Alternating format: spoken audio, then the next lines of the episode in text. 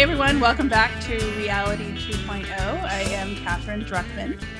Doc Searls is joining me as always. I know I say that every time, but it's true. Uh, except yeah. every once in a while you actually travel and, and have a life and stuff, and, and we have to pinch hit with Sean or something, so it is relevant. Um, yeah, so here we are, and we're we're back with Dave Huseby, who has been on the podcast many times, and we love having Dave because uh, he always has some really big you ideas. can't help being interesting. It's uh, it's true. Yeah, you just kind of stumble a hazard, into a, a hazard elsewhere, but not on this show. Yeah, yeah, yeah. So so we're going to talk about some things and involving identity and commerce and, and things. Anyway, but we'll get to that in a minute. Before we do that, I wanted to make sure to remind everyone to check out reality2cast.com. That is our website where you can find show notes and uh, you can find links and the very occasional sign up for the newsletter. newsletter. yes, to, I keep wanting exactly. to step up, but um, yeah. Well, but, yeah. but the good news is that we don't spam anybody, and when it comes out, it's we promise to make it interesting. So that works. And I, I actually wanted to give an, yet another plug for the podcast that I have launched at Intel called Open at Intel. Please follow that as well, especially if you're interested in security. We're, we're starting, we're kind of ramping up on an interesting security conversation over there. Uh, so yeah, I hope you will join me. But yeah, in the meantime, Dave, tell it, tell us what you're working on. I think it, yeah. Well, you're first of all, first of all, I want to say you're just too kind about saying I'm interesting. I, that's not what I get at cocktail parties, but you're going um, to the um, wrong parties. You're the right, you're right. I'll invite you to some, except Avoid I don't those. have any. I, have, well, have I'm the, the cocktail I'm, without the party. It's, it'll be fun. Isn't isn't drinking alone what you're not supposed to do? uh, yeah. well, um, so thanks for having me on again. I it, it's been my habit to get to something that I think is really interesting, um, some turning point in what we're doing at Cryptid Technologies. Um, or in our research and development. And then I call you guys and say, "Hey, can I come on and talk about it?" And you're always just you're so kind and welcoming to let me in. Um, and I think today is not going to be any different. Um, if you go back and watch the previous episodes, you can kind of see where we're going. Um, I've kind of kept you abreast of where our research and development was going, our product development, everything, and we're right at the point of launching, and we're launching two major products for us anyway. Um, the first one is a very low level API security system that uses succinct zero knowledge proofs.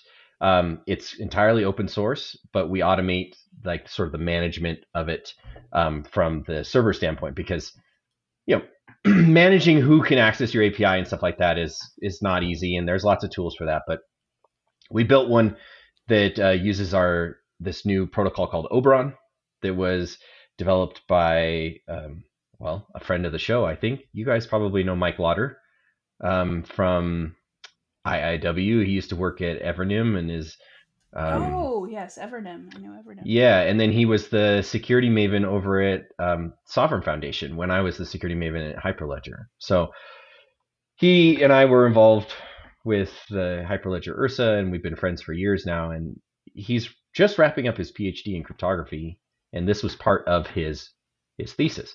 And uh, the cool thing is with this product is that something like 97% of all APIs on the internet are still secured with usernames and passwords or uh, some big random number that you put in the URL and it's transmitted. All this stuff is transmitted with every API access. And the result is we're seeing all these huge security breaches on APIs. And to be honest, the way the internet works now is APIs talking to APIs almost entirely now. And so our first one is this zero knowledge proof um, API security system that allows you to well, it has a lot of really interesting security properties that don't exist in the market right now, like the endpoints for a, for an API that have to verify the the zero knowledge proof that you are allowed to access this. They only possess things like public keys. So the the server that is most exposed to the internet doesn't have any data on it that if it's ever taken over could be used to misissue access tokens. You can't change the access. Um, so there's defense in depth. It uses a blinded issuance protocol so that like I generate a big random number on my side, and then I go through a protocol with the server that allows the server to calculate a digital signature over it without ever seeing the the big random number that I generated. The, so now I possess a valid token that's signed by the server. I can prove that it's properly signed by the server, and I never have to transmit my credentials other than this zero knowledge proof that it's been properly signed by the server. And um, the cool thing here is like the server can't ever impersonate me as a client. Um, I never transmit my credentials, all kinds of stuff. So there's we're eliminating whole classes of attacks against APIs with this one, and um, we it's already being used in production. Um, we have uh, I think I think uh, Trinsic's already got it available for their self sovereign identity wallet product. Um, they're using Oberon for access, and um, we're seeing traction there because it's easy to deploy. It's down to like just a couple lines of code, and it it's really easy to do secure onboarding and enrollment and supports revocation, which was a lot of our research for the last few years. So anyway, there's that. But that's not what I want to talk about. oh, the, okay. The, the other Great. thing that I want to talk about, plot twist. Is, yes, which is built on top of Oberon, actually. Um, and this I teased Doc with this, I think, um, saying that this is leading ever closer to intent casting and hmm. user centric transactions online. So here's let me give you the high level of sort of the architecture. Um, we have an app that's doing identity proofing, um, very deep identity proofing. So video, you know, it's we're trying to make it the the gold standard for identity proofing on the internet. And identity proofing is when you interact with a system, you know that they say take a picture of your ID front and back, you know, do a selfie, making a hand gesture, mm-hmm. maybe a live call. They're just trying to make sure you're a human being and that your official name and address and all that stuff matches up. Okay.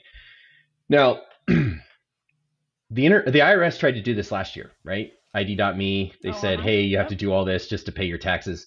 And there was quite a fervor, a, a furor about it, right? Everybody got pretty upset, and it was shut down. I think a couple months, well, maybe even just a couple weeks after it launched. Um, and rightly so, I think, because it was a government database of your biometric data.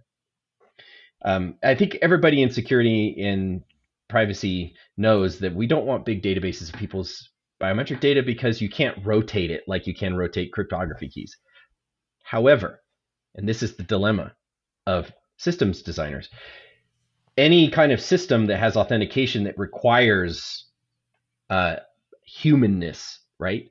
Some kind of identity as part of the authentication, and it's it's for a human, you have to have some biometric binding to that authentication because if there's no fingerprint requirement or a facial recognition scan requirement, then there's nothing that keeps me from handing my phone to you, Katherine, and you being me. Right? So, how do you resolve this conflict where we have to be able to have biometric authentication, but you don't want to build central databases of people's biometric data? Well, one of the things we invented was client side only biometric data. that's built into the protocols um, using the cryptography. So, what we've built is an app that does deep identity proofing.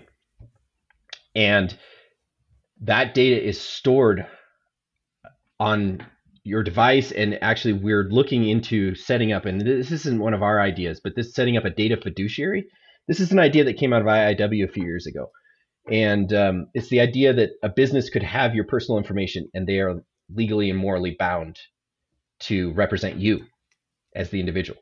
So they it's like your digital twin, but it's in a lockbox, right?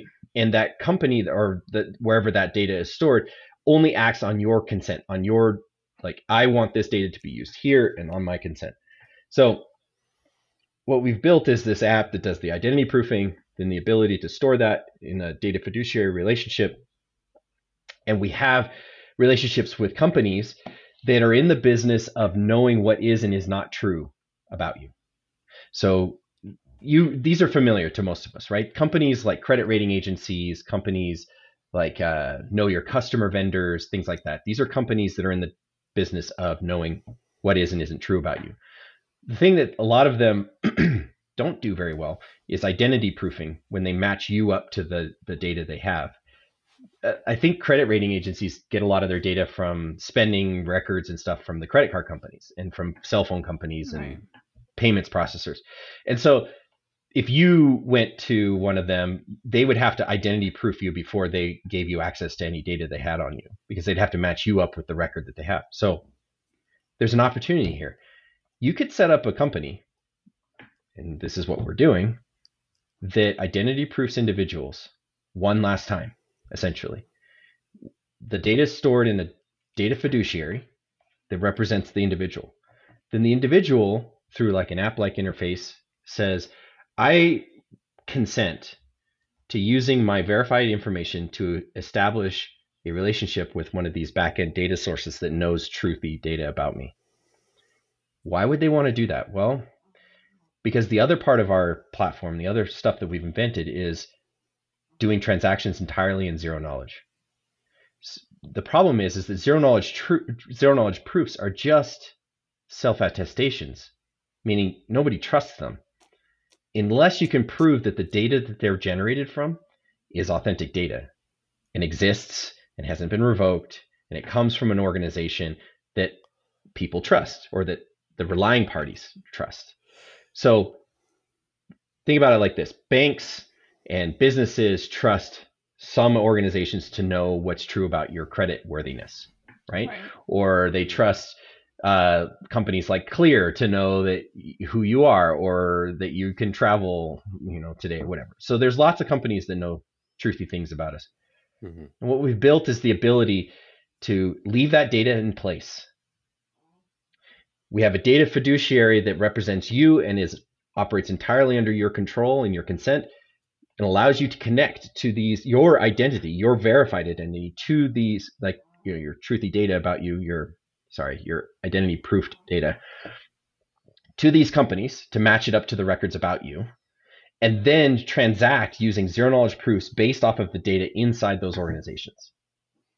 And what it looks like from the outside, and, and this is where I get to that point that ah, this, this that, was going to be my question. What does this look like? Yeah. Okay. Yeah. So so where where I'm getting to is you know I started this off by saying privacy and identity are only byproducts of a system. They are not the product. And so we designed a system in which functions like you have a digital identity. It functions almost exactly like you have a wallet on your phone and you've got a digital credential on your phone and all that stuff. None of that works because of a bunch of problems we were talking about just earlier, and I could go into that later. But um, it works like that, except your data never leaves the organizations that have the data about you. The only things that leave are zero knowledge proofs.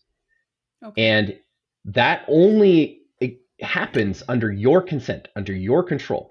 And so if you have a relying party, say like a social media platform, let's talk about Twitter. You know, uh, Elon Musk it, last May tweeted out that authentication was important, but so is anonymity. A balance must be struck. I think is almost exactly the language he used.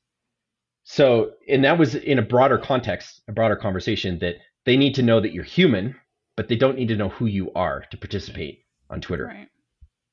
What that means to me is that they have a policy.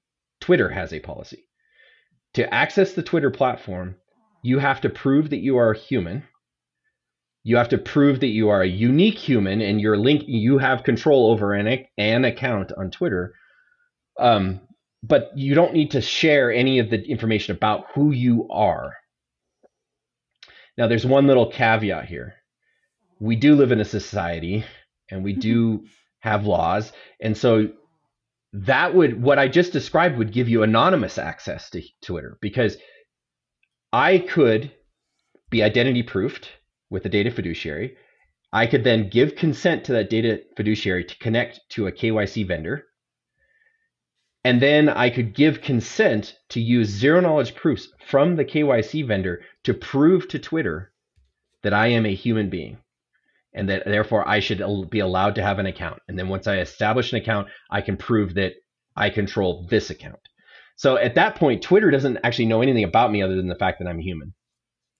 So I could be, you know, uh, I could be dadbot1624, right? I could make up whatever name I wanted. I don't actually have to to tell them who I really am um, in real life. And and this is one of those principles of user sovereignty that I wrote about three years ago, which is your your pr- absolute privacy by default. I get to choose when I want to reduce my privacy, but I start completely private, anonymous. The problem is we live in society. So if I'm on Twitter anonymously and I go and I make, you know, threats or I make something that violates the law, right? Law enforcement needs to happen. So what we also provide is verifiably encrypted de-anonymization data. Now, Twitter wouldn't be able to decrypt it, but they could verify who can decrypt it. And in this case, it would be the KYC vendor or maybe even the data fiduciary, but it's probably the KYC vendor. So then if there is a judge that issues a warrant, hey, that person made some threat, we need to figure out who it is. Twitter hands over that little piece of data, it gets walked back to the KYC vendor, gets decrypted, and now we know who it is. This is perfect Fourth Amendment privacy. And I think I've mentioned this in the past in, in one of our podcasts because we do have this compromise in our society. The compromise is we're private in our persons and papers and our dealings unless we there's you know enough evidence of reasonable suspicion of a crime and then a judge can issue a warrant to violate our privacy to figure out to investigate the crime right? We have built in in code using cryptography the ability to do these transactions entirely in zero knowledge and to support that compromise. We're anonymous by by default but you know if i break the law i can be de-anonymized at least in that uh, scenario. Now this extends to every transaction on the internet. So let's say i want to go and transact and buy cryptocurrency. Um, the policy to transact in cryptocurrency well it will be very soon um, because i think everybody's anticipating regulation actions you know from the financial regulators. The policies will be you need to prove that you are human, um, that somebody knows who you are, not necessarily the cryptocurrency exchange, um, and that you pass anti money laundering checks and uh, you're not on the sanctioned names list and all that stuff. Now, with what we've built, you could consent to connect to a, a company that does financial regulation compliance checks, you know, AML checks, CFT checks, sanctioned name checks. And then you could provide zero knowledge proofs to the cryptocurrency exchange that you comply with their policy. So this is actually a new form of authentication that that basically relying parties say here are our policies. You have to be human, we ha- you have to be known, you have to pass all these things. Okay? Those policies can be met with zero knowledge proofs and authenticity proofs and a cryptographic paper trail of where the data is of where those proofs are or proofs came from. And that can all be done at authentication time, either as an API security authentication or through a web login or anything like that.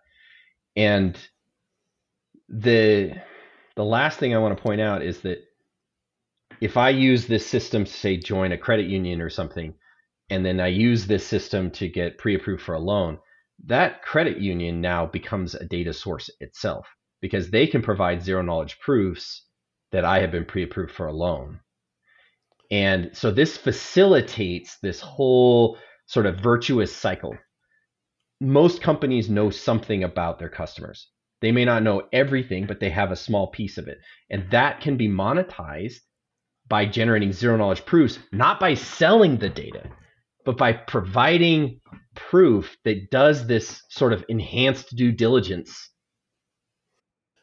at authentication time. And so the last thing I want to point out is this significantly reduces security and we think it meaningfully reduces fraud because even the most state of the art authentication right now relies entirely on the client, the customer, the the, the individual, like whoever is connecting to the server, and what they can observe about them. Like AI and everything just looks at them. But what we're doing now is getting that plus zero knowledge proofs on data from other organizations that are trusted by the relying party. So this is a what I someone told me the other day. This is a better analog to digital conversion of the way real life authentication works. Did you Which just is, did you I, say this significantly reduces security? I think no, significantly. Sorry, you mean that? increases security. Okay, it reduces, reduces risk. It increases security. I heard that. Significantly reduces fraud. I was going to. Yeah, no, no, no. So, Thanks. So significantly I, increases security because it's a multi-point kind of authentication thing, okay. right? I just want to make sure. It, it's like when you join a bank. Like if I went to go to a bank and open an account, they would say, "Oh, uh, bring your two forms of ID, a utility bill, all this other stuff." Right? That's all corroborating evidence. Got we it. call yes, this the yes. corroboration right. model of security, yeah. and we've unlocked this, and it operates in zero knowledge, and so the data stays where it is, which significantly reduces the risks to your data being stolen and it being further marketed and all that stuff. So it, it basically, you know, the other thing is, is we, we flipped the model like SSI wants to charge for issuance. We charge for authentication because that's who benefits from it. They get enhanced due diligence to authentic, yeah. to get this deeper authentication.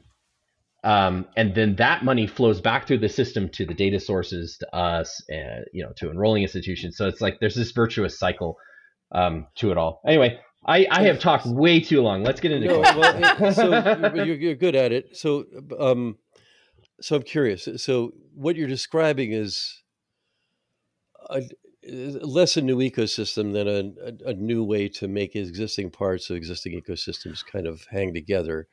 Um, yes. And yeah. uh, I mean, to, to contrast it with SSI, which you were doing earlier before the, the call, is that there are lots and lots and lots of solutions and standards development work and so forth, and as so far zero actual adoption where people recognize it in the field. What you're talking about is something where companies doing what they're already doing have a slightly new, different, a different way of doing it and working together. Yeah. So what I'm wondering about is, okay, f- first, your your company is Cryptid, right? Yeah. Uh, do you have a, you have a website for this? Yeah, it's Cryptid, C R Y P T I D dot tech, T E C H. Dot tech, crypt, crypt like crypt ID dot tech. Okay. Yeah. And your, so you're so I, have two questions. One is, who are your customers and how do they work with you first? And the second thing is, just because I'm curious about it, I know there's a company that's interested in this. Is there a business in authentication, or is that your business, or is that does that become a separate business? So, anyways, I want to go in the authentication business. What is that? Well, there are already many authentication companies out there. Companies like Okta, right, yeah. Thoma Bravo, like they just provide a simple API for doing API authentication, authentication for mm-hmm. your service or whatever. Okay, so that's an existing business.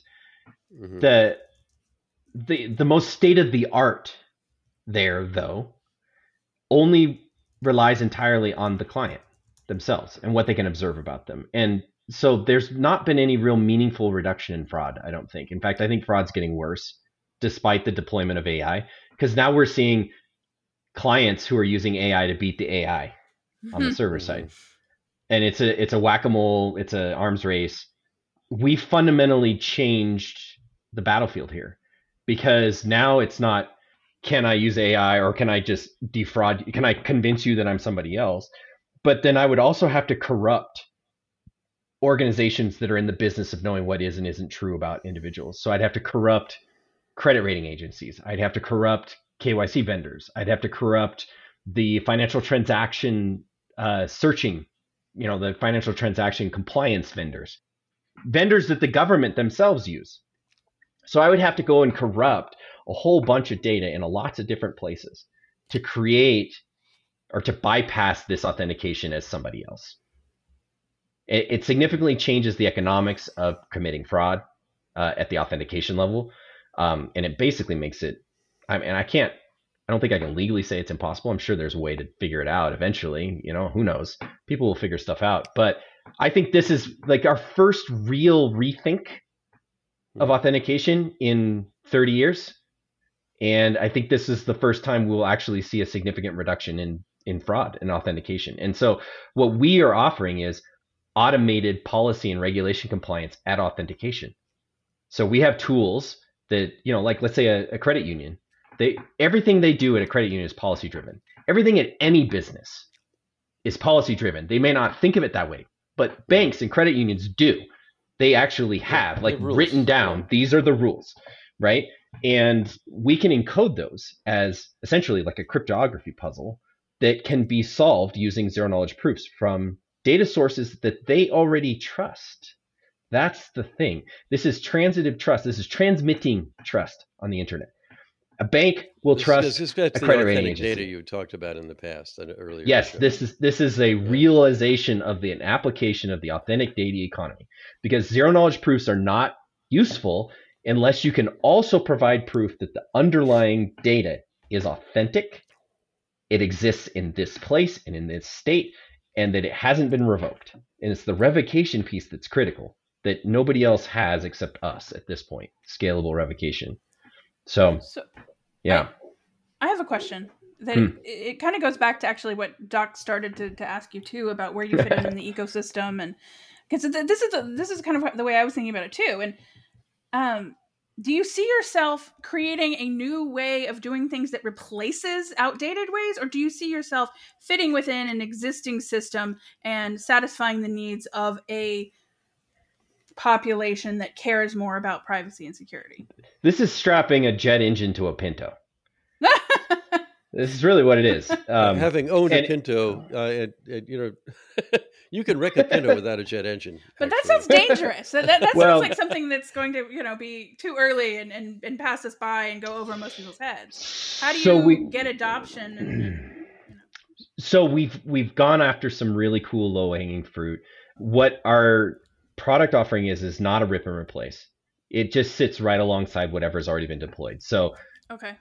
it, it can actually function like OAuth, eh, and you know, and OIDC, like OpenID Connect, because what happens is someone will try to log in and it'll say, "Oh, we do this new policy thing. Go over to this, you know," and it goes to Cryptid. Then Cryptid says, "Okay, well, we need to enroll you if you haven't been identity proofed yet. But don't worry, this is reusable, and this is a, you're setting up a relationship with a data fiduciary who doesn't make money selling your data at all. So the business, so part of what we've invented are like, are part of our innovations here are business innovations, not necessarily technical. Like we figured out how to make a data fiduciary profitable. That's important. Data fiduciary idea has been around a long time. Why isn't there a company that puts my data in a safe deposit box and then I get to tell them whenever, you know, I need to establish a new relationship kind of thing? Lack of economic incentive.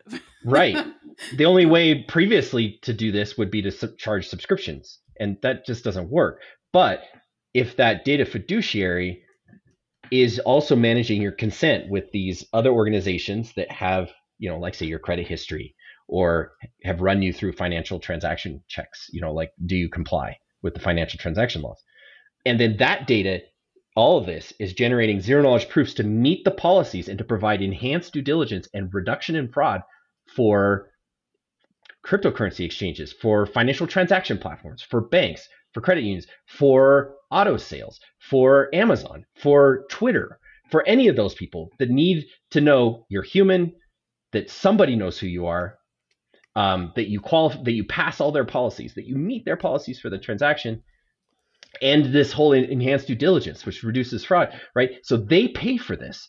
And that money, that the innovation here in the business side is that money flows back not only to the say the the credit rating agencies and the the, the financial regulation check vendors, right? The data sources, but it also flows back to the data fiduciary who manages your consent and your relationships with all these.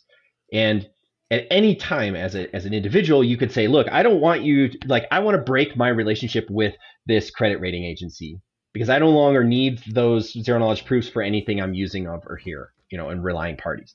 And so I can just swipe to delete and remove my consent.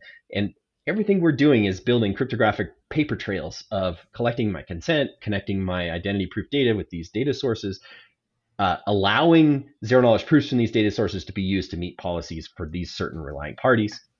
It's it's a new way of thinking about an old solution, right?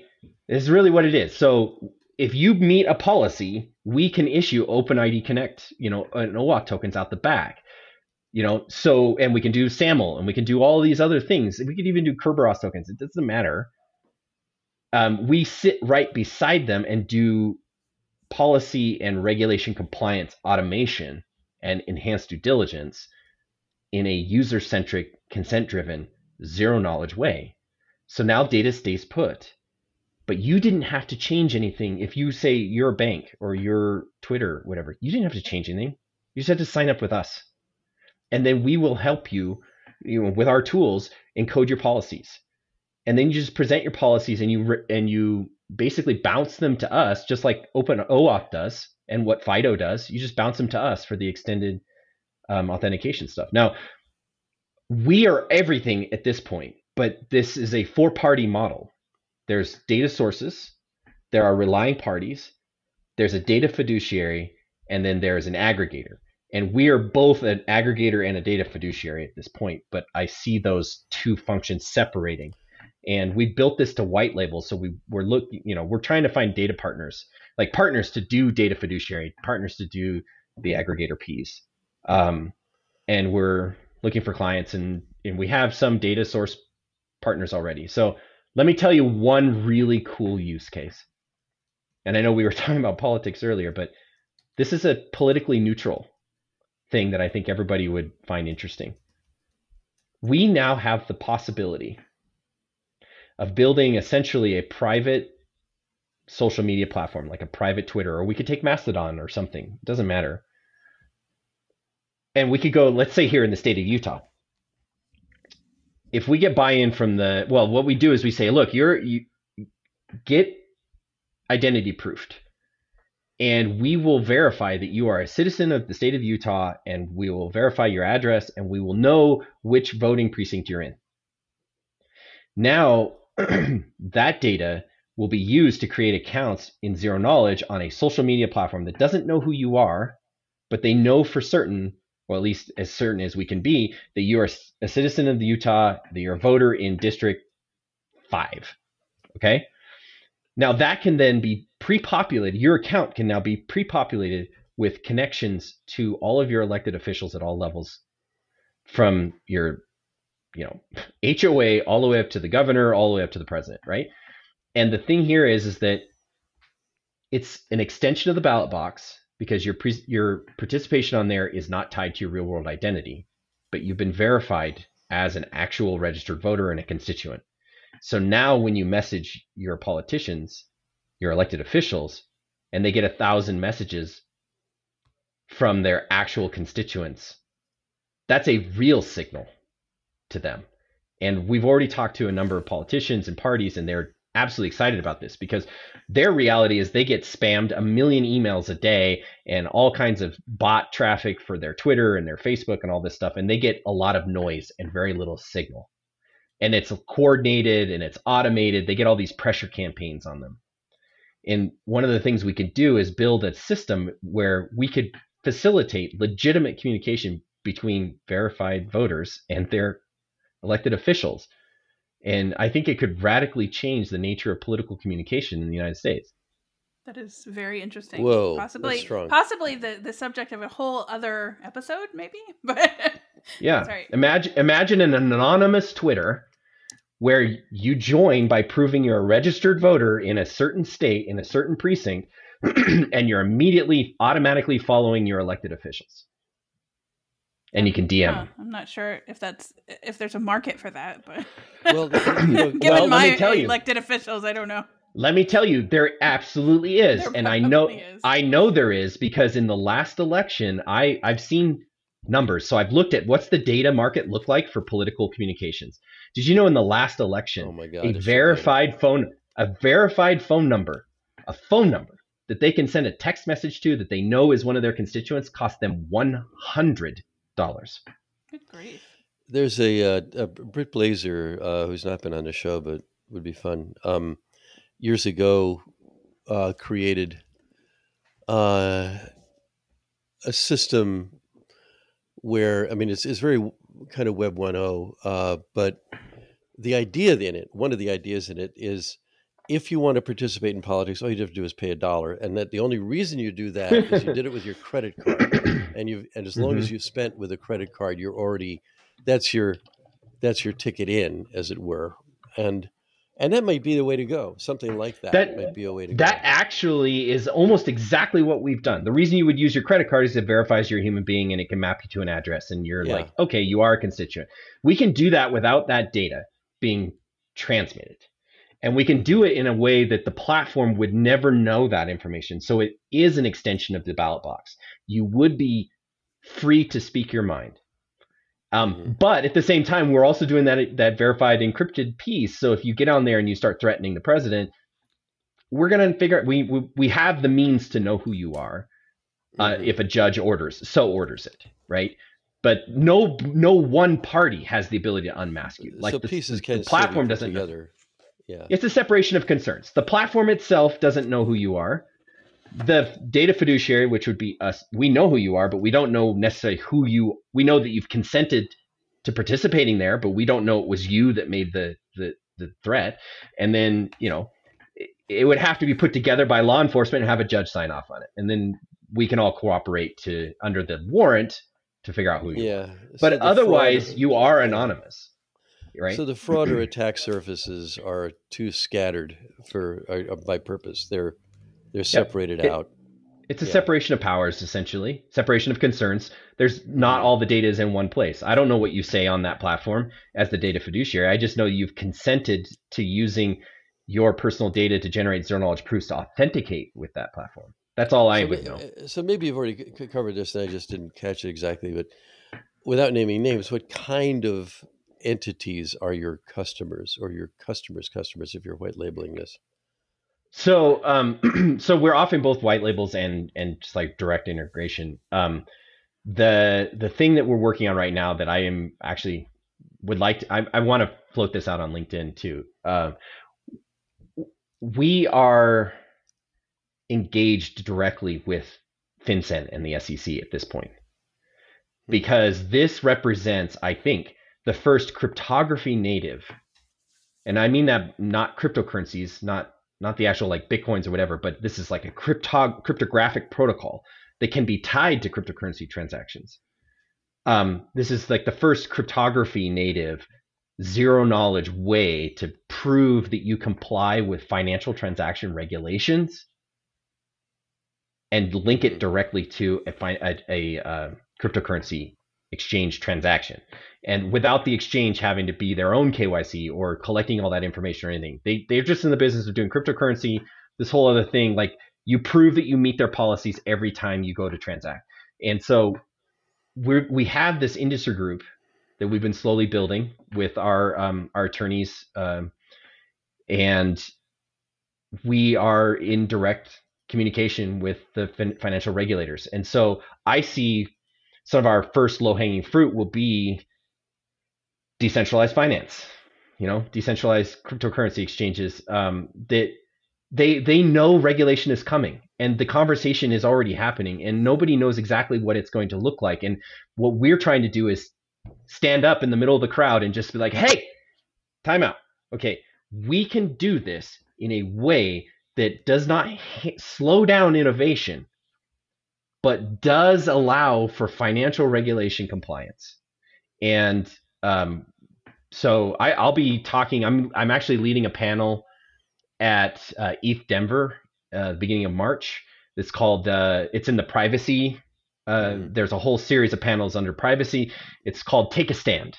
And my stand is that we do not have to give up the ideals of, say, cryptocurrency and Web3 and decentralization um, to comply with regulation. There is a third way, and that's what we have built. And this is all going to be, you know, we're in the process of opening the protocols and the file formats, but we want to get buy-in and show that it works in the industry, and then we'll write RFCs. And we'll, we're already open sourcing a bunch of code. And so this will be decentralized like email is decentralized, right? It's mm-hmm. open protocols, open formats. And I think it's important to point out that even though email is still the most decentralized and open sort of like communication platform, uh, proprietary vendors for email services like Gmail and Yahoo Mail and Fastmail make mountains of money. So openness and decentralization are not um, mutually exclusive from having a proprietary implementation and making a ton of money. So that's what we that's the sweet spot we're going for. It's like open formats, open protocols, strong open source cryptography, zero knowledge based uh, transactions, and a separation of concerns. I would love to white label into an aggregator in a vertical. Like, hey, I want to do licensing of avatars from Hollywood movies for use in video games. That would be one aggregator, right? Mm-hmm. The data fiduciaries are going to be working with multiple aggregators who work with all of their data sources and everybody on the internet who is a relying party who does authentication could rely on this and get the reduction of fraud um, and keep help keep data in place and protect people's privacy and and and make a huge dent in identity theft. That that's our vision so, here. And so what what does yeah. it look like for the individual? Okay, do I have a oh, wallet? It's, it, it's yeah, no, there's no no wallets here. There's nothing.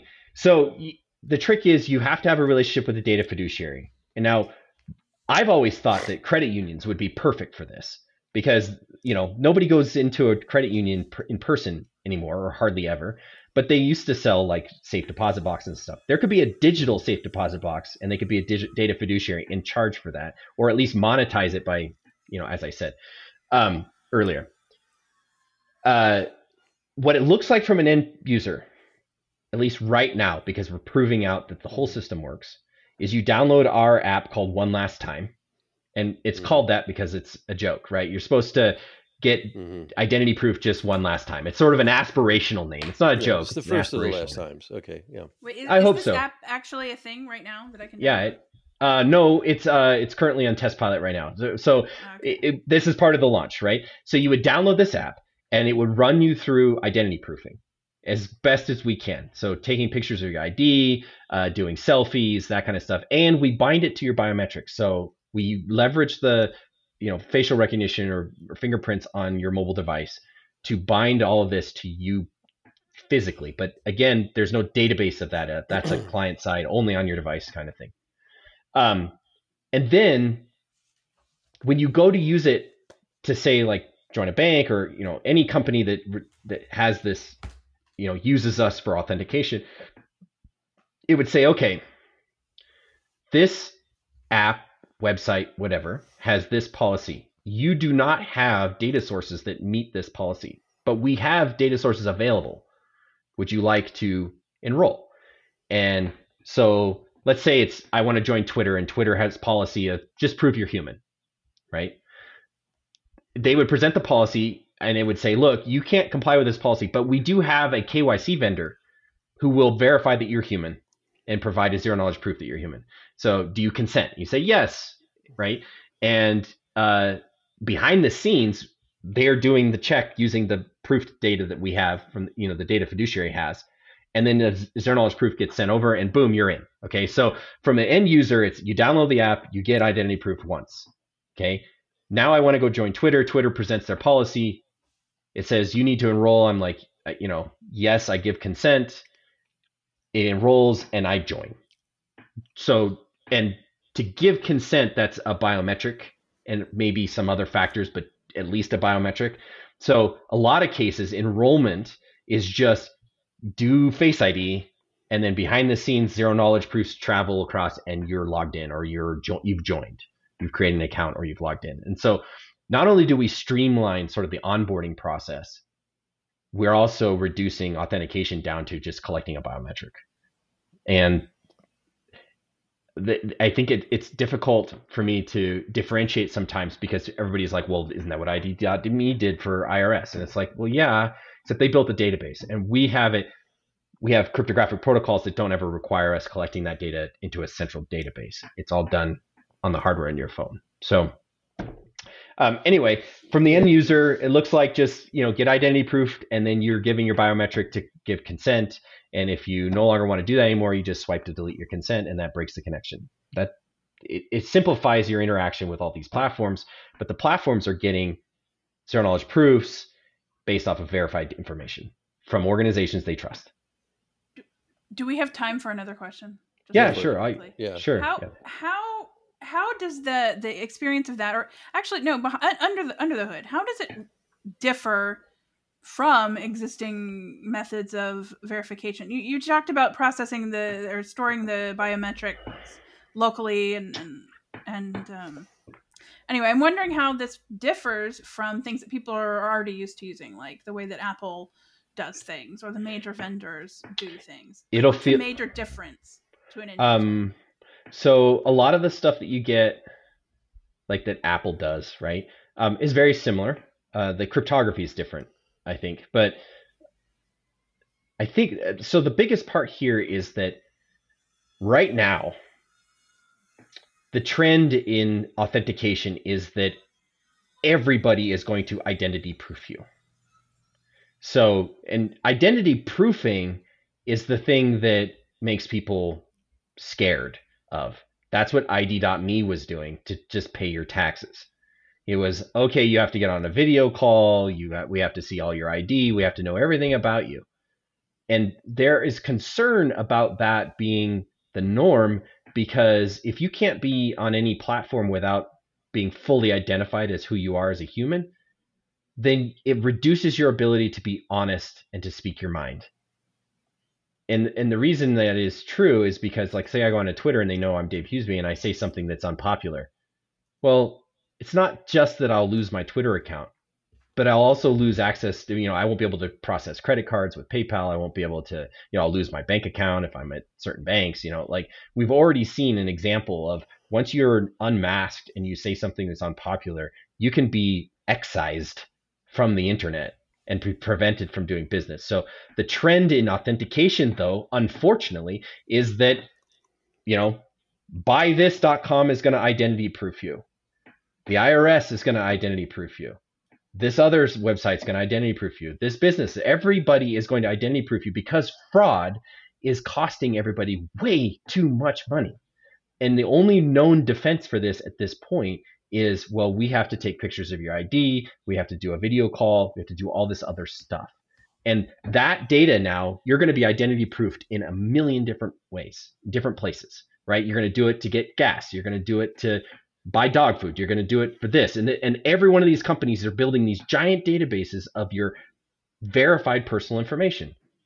And that's making identity fraud even easier, actually. So they, they think that's their way of preventing it, but they're building huge databases that are massive honeypots. You know, uh, they're massive uh, attack targets, and it's going to make identity fraud even easier, identity theft even easier because it's verified information and it's in a million places, and every company has their own level of security around that kind of data, and a lot of them, you know, unfortunately, don't do a very good job of it, and that's why we see these giant data breaches. So what we are trying to establish is yes, identity proofing is necessary. But if it's done correctly, you really only have to do it once, or at least one more time. Or maybe, you know, ideally, just ideally, it would be one more time. And it's with an organization that is legally bound to be on your side. I could see this being a, a B Corp, you know, those public benefit corporations. Mm-hmm. And our innovation here, at least with the, the authentication, the policy regulation, and all that, or the policy compliance stuff, is that it generates, it's a business network. It's like almost like how credit cards work, right? The fees generated from the use of credit cards pays for the entire thing. It pays for all the companies involved and all the services involved. The way I look at this is the revenue generated from the reduction in fraud and the enhanced due diligence at authentication time can pay for an entire network that is user centric.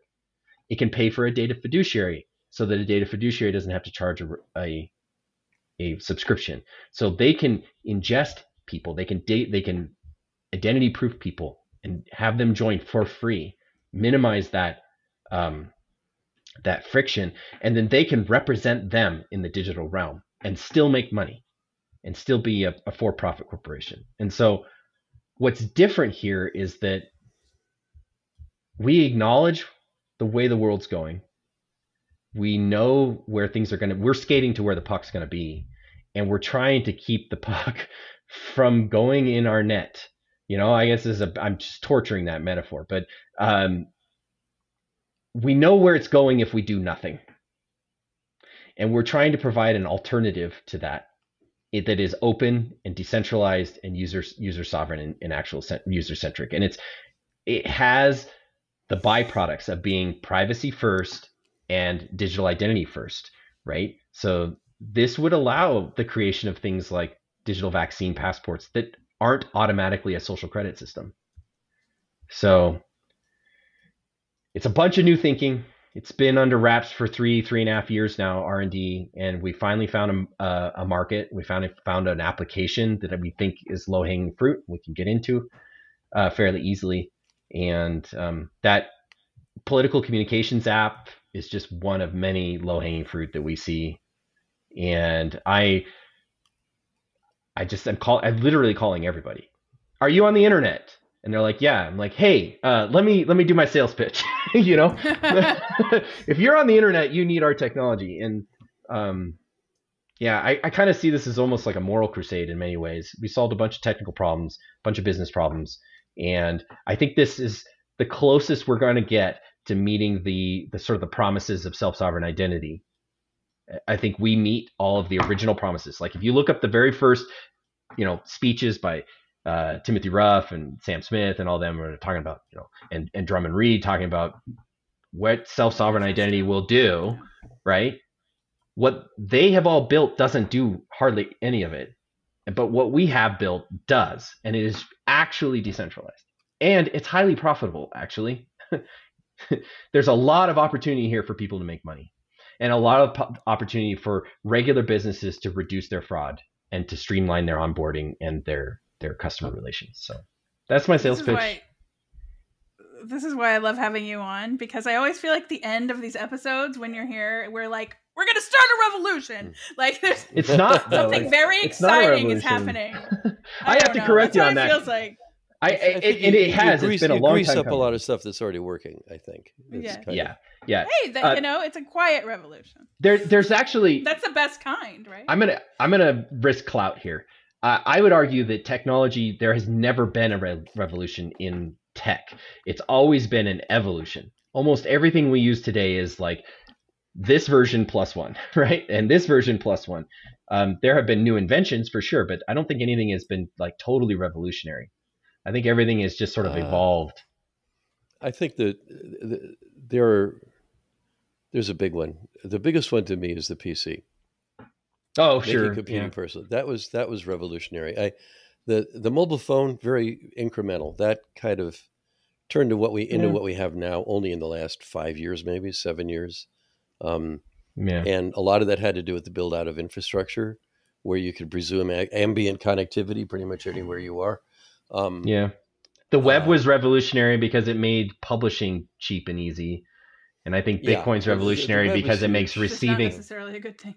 I think Bitcoin's yeah. revolutionary because it made receiving money cheap and easy.